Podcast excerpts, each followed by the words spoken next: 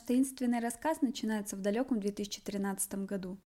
15 февраля того же года мистер Гарольд Диккенс, главный герой повествования, поздно ночью возвращался в свой неприметный и маленький домик на берегу пролива Тессолент.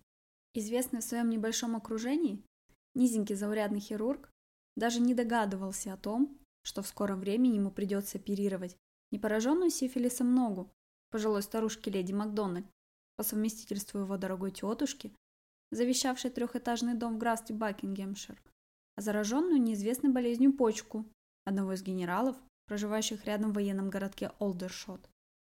Прежде чем узнать, что же необычного произошло с персонажем, обратимся к его весьма непростому детству.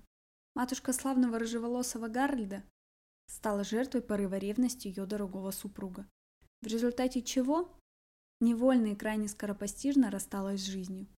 В ту злосчастную ночь мальчику исполнилось три года, поэтому обрывки его воспоминаний больше походят на карикатуру неумелого художника, нежели на полноценные показания.